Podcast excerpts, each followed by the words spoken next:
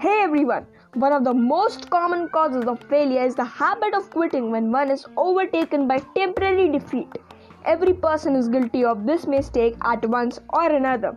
When opportunity comes, it appears in a different form and from a different direction you can't even expect.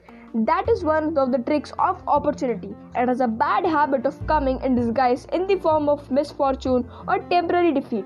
This is why many of us fails to recognize opportunity. So what I'm trying to say is that don't quit and keep on.